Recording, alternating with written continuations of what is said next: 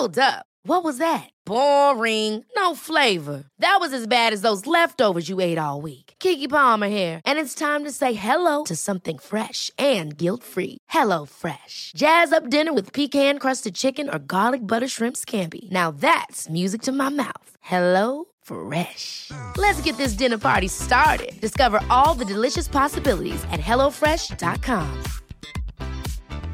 Hey, it's Ryan Reynolds, and I'm here with Keith, co star of my upcoming film, If, only in theaters, May 17th. Do you want to tell people the big news? All right, I'll do it. Sign up now and you'll get unlimited for $15 a month and six months of Paramount Plus Essential Plan on us. Mintmobile.com slash switch. Upfront payment of $45 equivalent to $15 per month. Unlimited over 40 gigabytes per month. Face lower speeds. Videos at 480p. Active Mint customers by 531.24 get six months of Paramount Plus Essential Plan. Auto renews after six months. Offer ends May 31st, 2024. Separate Paramount Plus registration required. Terms and conditions apply if rated PG. Hiring for your small business? If you're not looking for professionals on LinkedIn, you're looking in the wrong place. That's like looking for your car keys in a fish tank. LinkedIn helps you hire professionals you can't find anywhere else, even those who aren't actively searching for a new job but might be open to the perfect role. In a given month, over 70% of LinkedIn users don't even visit other leading job sites. So start looking in the right place. With LinkedIn, you can hire professionals like a professional. Post your free job on linkedin.com slash achieve today.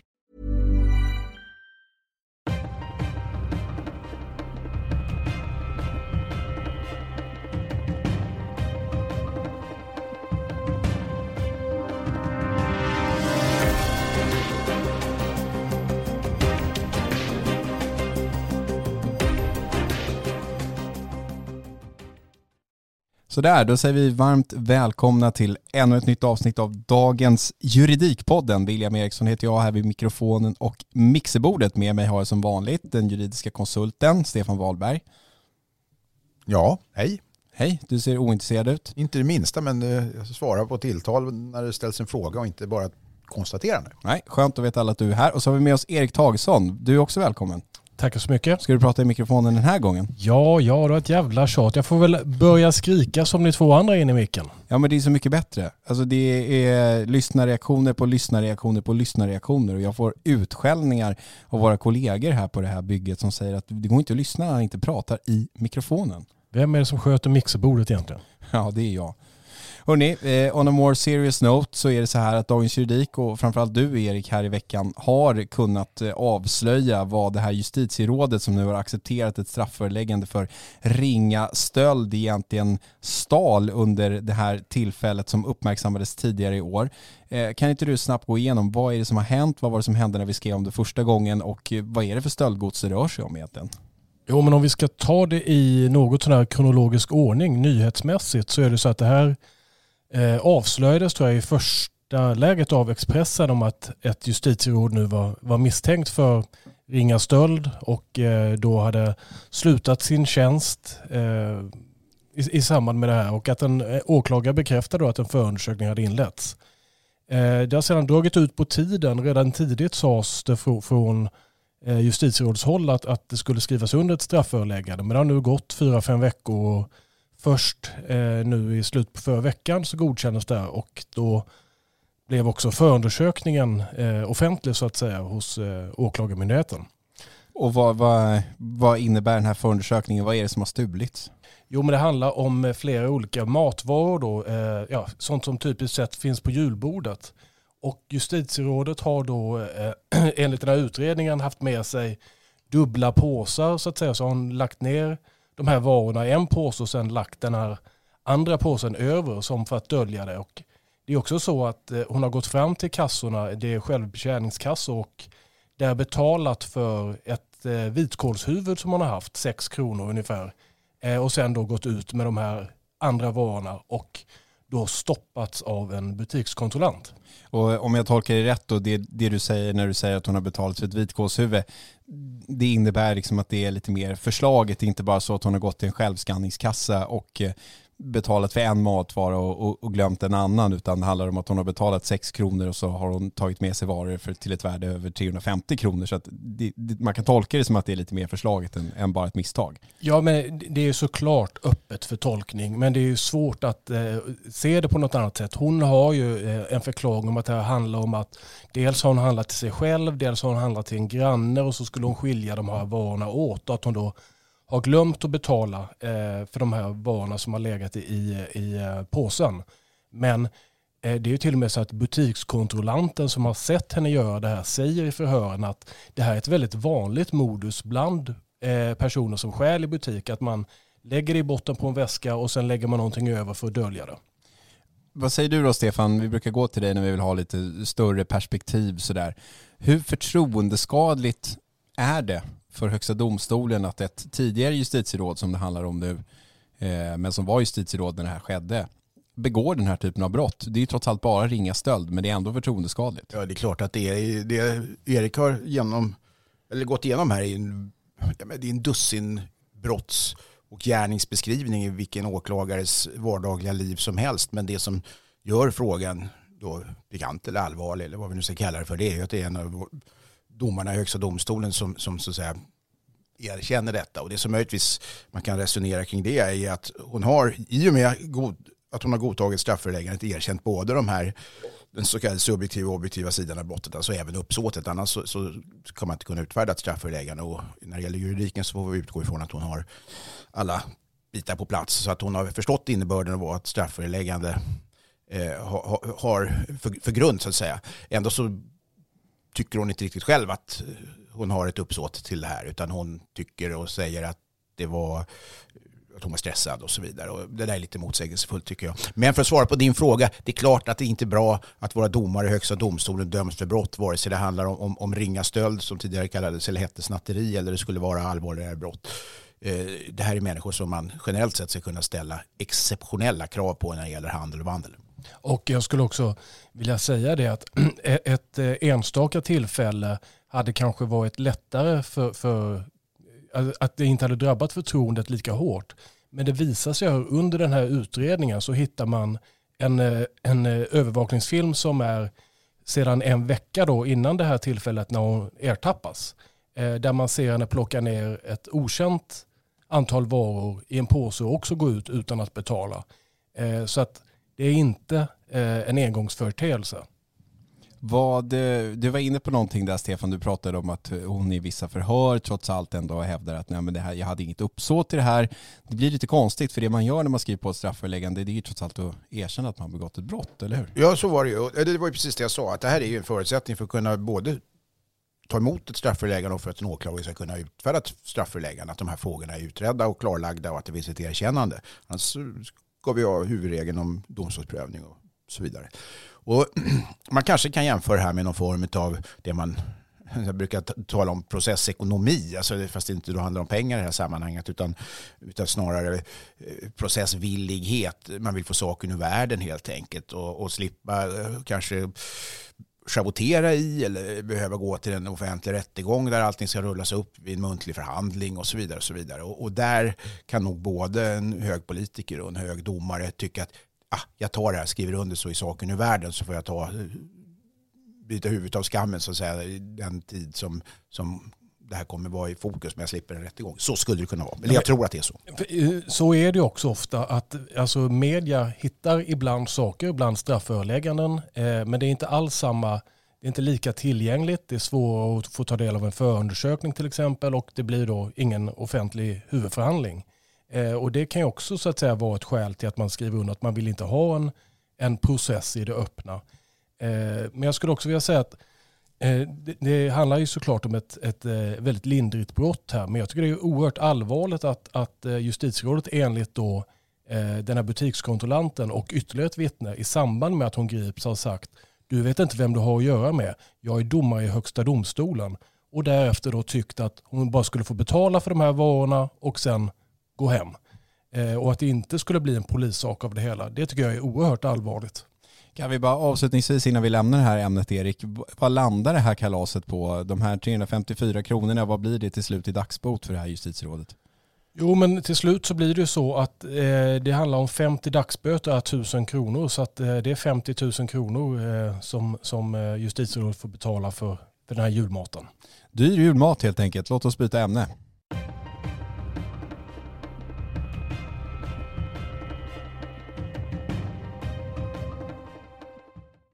Ja, då ska vi prata om ett eh, litet misstag här, tror jag vi ändå får lov att kalla det, från eh, vår justitiekansler och eh, föredragande på den här myndigheten. Det var nämligen så att vi på Dagens Juridik häromdagen uppmärksammade som eh, ett beslut som JK hade fattat om att inte inleda förundersökning i ett ärende och det trots att man hade konstaterat att det i en viss podd som låg ute på nätet hade uppmanats till någon form av datorattack mot en tidning som man i podden och i anmälan benämnde som X-nytt. Och då konstaterade JK att ja, det går inte att inleda någon förundersökning i det här ärendet för att det, det har inte specificerats mer än att det skulle handla om någon publikation som heter X-nytt.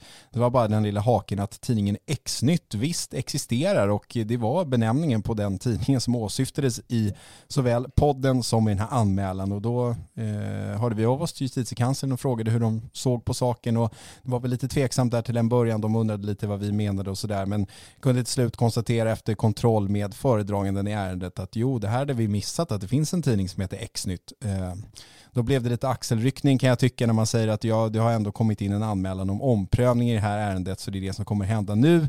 Man vill kanske inte riktigt ta ansvar för att man har gjort fel vad säger du om det här Erik? Det, för mig är det lite, alltså nu kommer det sannolikt prövas om och det kanske kommer leda till en annan utgång, men det är lite axelryckning för mig att man bara sitter och säger att ja, ja, men det har ändå kommit in en anmälan om omprövning så det kommer lösa sig.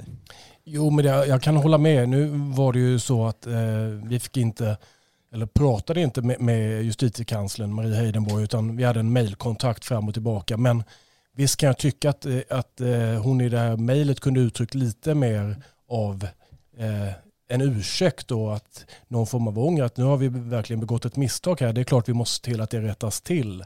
Eh, för det är ju ändå ett, ett pikant misstag att, att eh, uppfatta X-nytt som så att säga en omskrivning för någon annan tidskrift när den de facto heter X-nytt. Vad säger du Stefan? Även solen har sina fläckar, även justitiekanslern Marie Heidenborg har sina fläckar och framförallt hennes föredragande. Det här är ju naturligtvis en, en man, man ska göra en pudel i proportion till misstaget. Och det här är ett misstag som man har gjort. Och, och man kan ju förstå möjligtvis att misstaget sker. Det är som om det skulle komma in en anmälan mot någon som kallas för Mr X och så visar det att det hette faktiskt Mr X. Eh, och, och, och det, det misstaget kan säkert begås. Men, men jag håller med Erik, man, man, man kanske inte ska ta på det så på lättsamt som, som jag själv möjligtvis just nu har en liten an, anspelning åt. Utan ett fel är ett fel och ett fel ska erkännas och, och sen går man vidare och ser till att inte felet upprepas. Så har jag försökt leva mitt liv, även om jag inte alltid har lyckats. Ja, men jag kan tycka att det är allvarligt, speciellt när man i det här beslutet konstaterar att jag menar, det här hade ju sannolikt kunnat vara någonting som man hade kunnat inleda förundersökning om. Att man då inte väljer, trots att det sitter människor i den här podden och liksom pratar om någonting som heter X-nytt, då, min tolkning då att då utgår justitiekanslern ifrån att de här personerna som sitter i den podden är så pass eh, smarta och föreslagna att man liksom inte skulle nämna den aktuella tidningen vid namn så att man skulle benämna den vid X-nytt och så gör man inte en sån kontroll. Det var ganska enkelt för dig och mig Erik att kontrollera det här på nätet. Det är en googling bort. Ja, och dessutom så, så framgår det också av den här anmälan som är gjord till JK att Eh, podden som vi pratar om är en eh, podd som eh, görs av en nazistisk organisation. Den här tidningen då, X-nytt, har bevakat en demonstration som de har genomfört, vilket då den här nazistiska organisationen är upprörda över och därför säger de i podden att de borde utsättas för en sån här dosattack. Och där finns ju så att säga kontrollerbar uppgift och det är ju faktiskt så att till och med i anmälan så står adressen xnytt.se angiven. Men eh, JK uppfattar alltså det här som, som en omskrivning för, för en faktisk tidning. Alltså den allvarligare bakgrundsbeskrivningen av fallet gör ju just att, att man kan tänka sig att man borde lagt lite större kraft för att utreda om den här tidningen fanns eller inte än vad man gjorde onekligen. Va?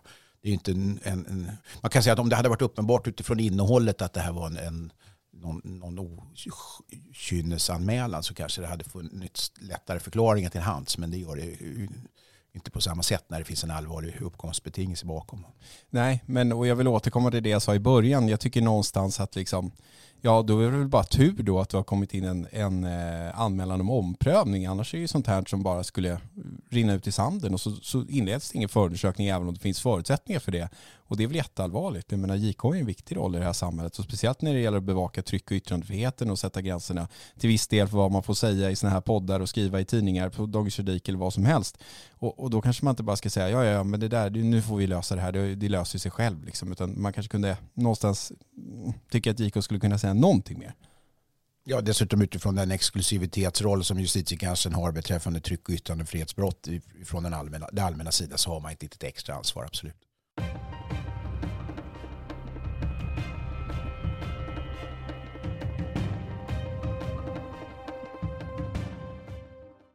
Jaha, hörni, då var det dags igen för vårt paradsamtalsämne i den här podden, nämligen trumvirvel, Advokatsamfundet, advokater, advokatetik, oetiska advokater, etiska advokater, advokatbyråer, advokater, generalsekreterare, ja. Advokatsamfundets disciplinnämnd. Ja, precis. Det pratar vi om hela tiden och jag tänkte för att bygga en liten grund här för lyssnaren så har det de senaste dagarna eller den senaste veckan kan man väl säga på Aftonbladet Debatt blossat upp en debatt mellan den i Dagens Juridikkretsar mycket kända åklagaren Paulina Brandberg och bland annat Mia Edvall Insulander men nu även senast här Advokatsamfundets styrelseordförande Eva-Maj Myhlenbock heter hon inget annat än eh, det. Och eh, de slår ju tillbaka mot den här kritiken som åklagaren Paulina Brandberg riktar mot vad hon menar är ett ganska slappt system och så vidare. Och lite med anledning av detta Stefan så har du i dagarna intervjuat Lena Frånstedt Lofalk som var ordförande i disciplinnämnden i många år. Eh, vad var din bild av hennes intryck av den situation vi nu befinner oss i med advokatetik i väldigt stort fokus? Alltså jag tyckte det var intressant att intervjua då eh, Lena Frånstedt Lofalk därför att hon under 11 år satt i disciplinnämnden och varav nio år som ordförande och har en exceptionell erfarenhet av den här typen av, av goda advokatsedsärenden och sådär. Men nu är hon inte längre kvar i disciplinnämnden och därför tänkte jag att prata med en så pass eh, senior och erfaren människa utifrån det som har hänt bara de senaste, de senaste fallen då så kan vara intressant. Och eh, hon eh, sätter fingret på någonting som, ja vi kanske ska lyssna lite på vad hon säger. Jag vet inte, har du det där så? Vi kör. Ja, eh, Lena Frånstedt Lofalk, du har ju stor erfarenhet av disciplinnämnden i samfundet. De senaste, den senaste tidens uppmärksamhet kring ärenden där och advokater som inte har skött sig som de borde. Vad är din kommentar till det? Ja, där handlar det väl om att det är några få advokater vill jag säga. Det stora flertalet sköter sig bra. Men några få advokater som har kommit för nära eh, sina klienter och som eh, varken, tror jag, har velat eller förmått följa våra regler. Ja, Stefan, vad, vad är din reaktion på det hon säger? Jag tycker det är rätt klarsynt att mena att det finns, finns en, en, en skara, kanske företrädesvis yngre advokater som inte klarar av att hantera den här typen av grovt kriminella människor som de får som klienter och i den miljö som de tillhör utan så att säga, dras in i det här på ett sätt som inte är, är acceptabelt utifrån ett advokatperspektiv där man ska hålla integritet även gentemot sina, mot sina klienter. Va? Även om man nitiskt och redligt ska tillvarata deras intressen så ska man då hålla sig på ett, ett betryggande avstånd när det gäller personliga relationer. Lite sådana här saker. Och det här utvecklar hon ganska bra i den intervju som jag tror publiceras samma dag som den här podden. Är det korrekt? Jajamän. I Dagens Juridik. Jag vet inte om den är så att podden publiceras före. Jo, det gör den, men man kan lyssna sen. Men, men lite det här som Lena säger, Erik, är ju också det som Mia Edvall Insulander har sagt och även Eva-Maj Myhlenbock. Och många upprepar det med en papegojas envishet det rör sig om ett fåtal personer, det är inte alla advokater. Och jag kan tycka att Paulina Brandberg har en poäng där när hon är på och, och liksom hugger lite på det här. Ska man nöja sig med den argumentationen? Kan man nöja sig med den argumentationen? Nej, det, det finns såklart en väldig massa lager av det här. Men, men precis som du säger så upplever jag att eh, från samfundets håll så säger man att ja, men det är ett fåtal och vi har 6 000 advokater i Sverige och det rör sig om fyra uteslutningar. Ja, till att börja med, det är 6 000 advokater. Men av dem så är det kanske eh, en fjärdedel, 1500 ungefär, som sysslar med straffrätt. Av dem så är det då ja, vi räknar högt, 1000 som sysslar med, som är offentliga försvarare. Och det är fyra offentliga försvarare som nu har uteslutits, eller advokater som jobbar som offentliga försvarare. Det gör ju att andelen så att säga blir mycket högre än om man jämför med de 6 000. Och när Paulina Brandberg och andra pratar om gangsteradvokater, då är det just de här vi pratar om. Brottmålsadvokater som är offentliga försvarare.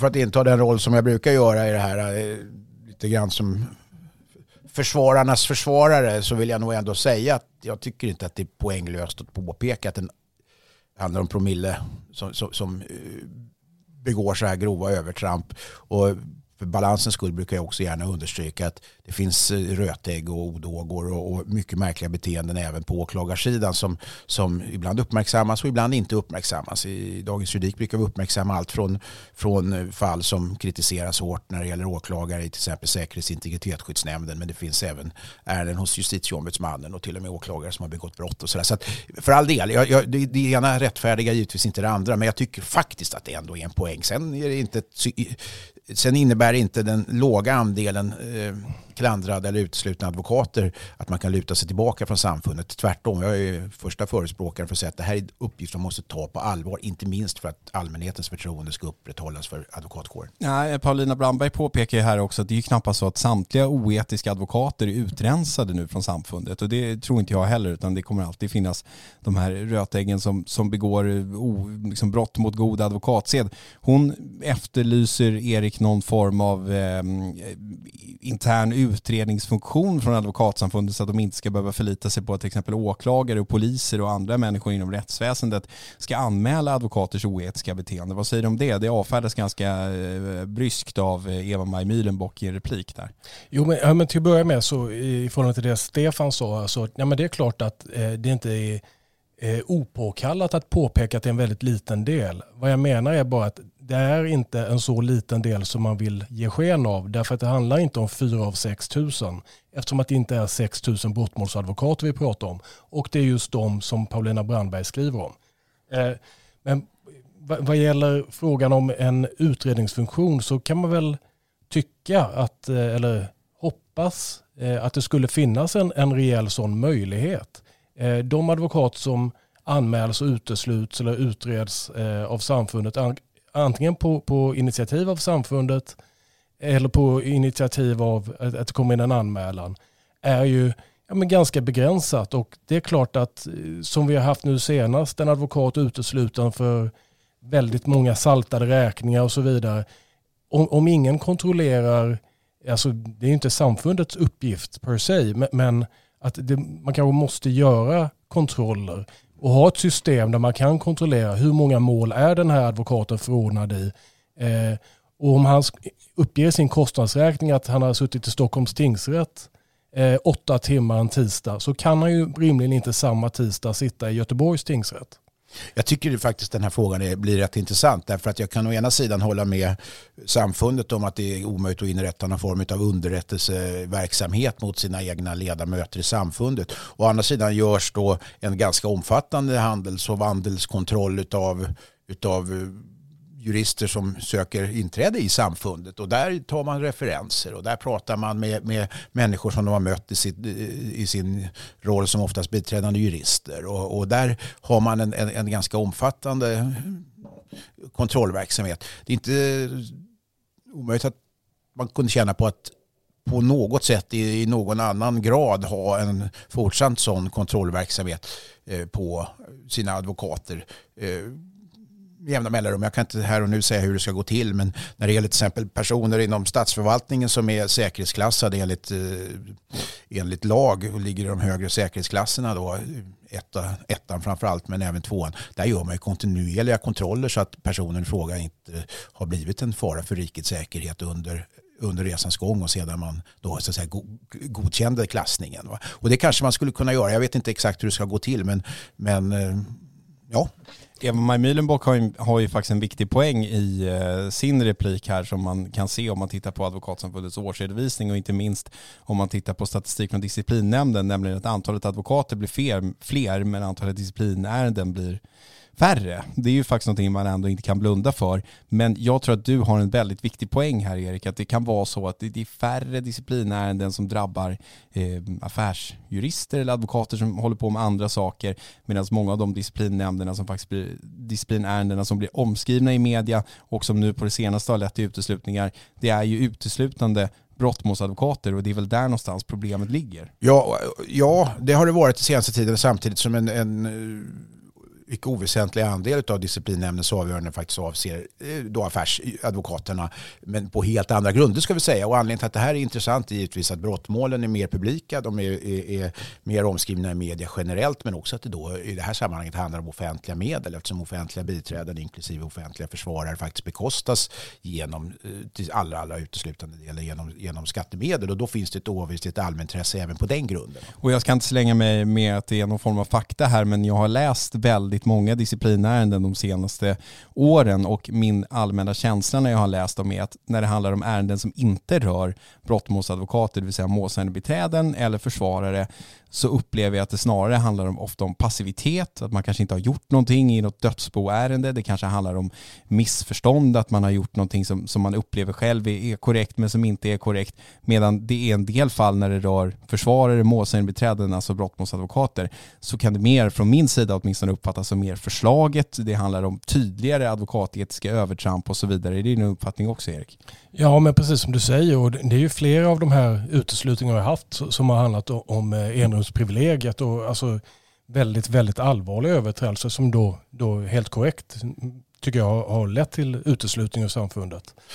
Alltså missbruk av advokatens privilegium att få träffa klienten i enrum och så vidare och ändå har man då inte respekterat att det finns eh, sanktioner, eller förlåt mig, restriktioner heter ja, det. Ja, och det här reser en fråga som jag tänkte vi kunde avsluta den här diskussionen med. Det är nämligen att vi är ganska aktiva på Twitter, det vill säga vi, vi använder oss av Twitter varje dag. Vi där. Det är ganska många advokater som är aktiva där också trots att de här brotten mot enrumsprivilegierna eller liknande som du pratar om här egentligen äventyrar hela advokatkårens kärnverksamhet, nämligen att när det gäller brottmålsadvokater, målsägandebiträden, försvarare, deras möjlighet att samtala i enrum exempelvis med en klient som sitter häktad med restriktioner. Trots att de här brotten verkligen kan förstöra för sådana advokater som jobbar med de typerna av målen så är det, upplever jag, inte tillräckligt många som ställer sig upp och säger vad är det frågan om? De här människorna måste rensas ut. Utan när Paulina Brandberg skriver exempelvis debattartikel på Aftonbladet så är det tvärtom många advokater som rider ut till advokatsamfundet och advokatkårens försvar och det förvånar mig.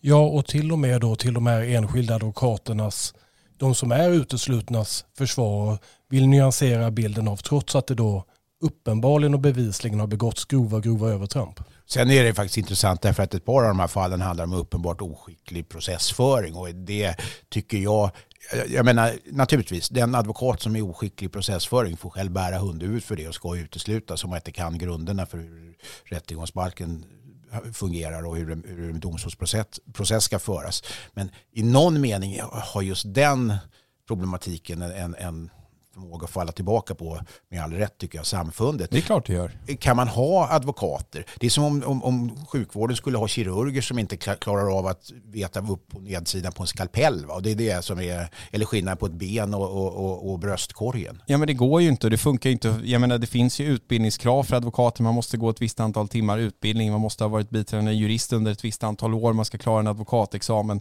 Frågan är väl bara hur ser kontrollen ut för att man liksom tar del av den kunskapen som ges på de här utbildningarna och så vidare? Är det sådana frågor? Jag vet inte, vi kanske inte kommer längre i den här diskussionen idag, men som sagt, den här frågan är verkligen på tapeten igen. Den kommer sannolikt inte att eh, rasa ner från tapeten utan den kommer sitta kvar där ett tag.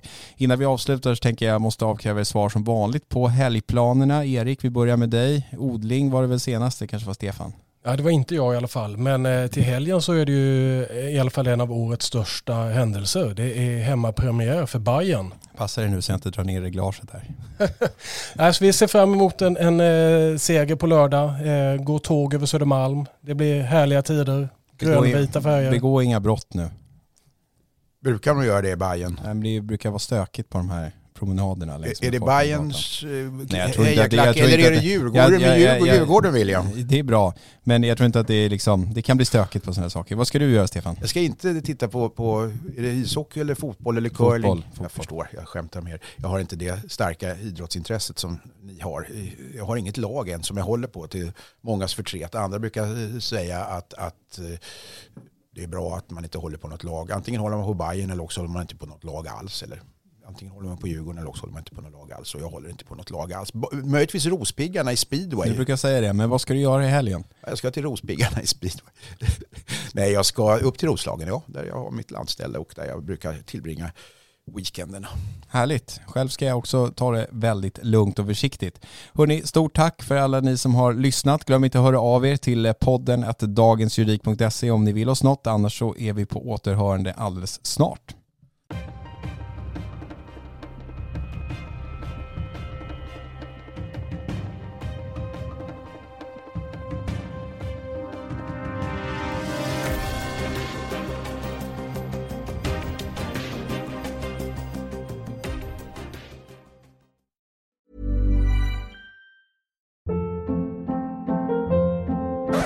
Hold up. What was that? Boring. No flavor. That was as bad as those leftovers you ate all week. Kiki Palmer here, and it's time to say hello to something fresh and guilt-free. Hello Fresh. Jazz up dinner with pecan-crusted chicken or garlic butter shrimp scampi. Now that's music to my mouth. Hello Fresh. Let's get this dinner party started. Discover all the delicious possibilities at hellofresh.com.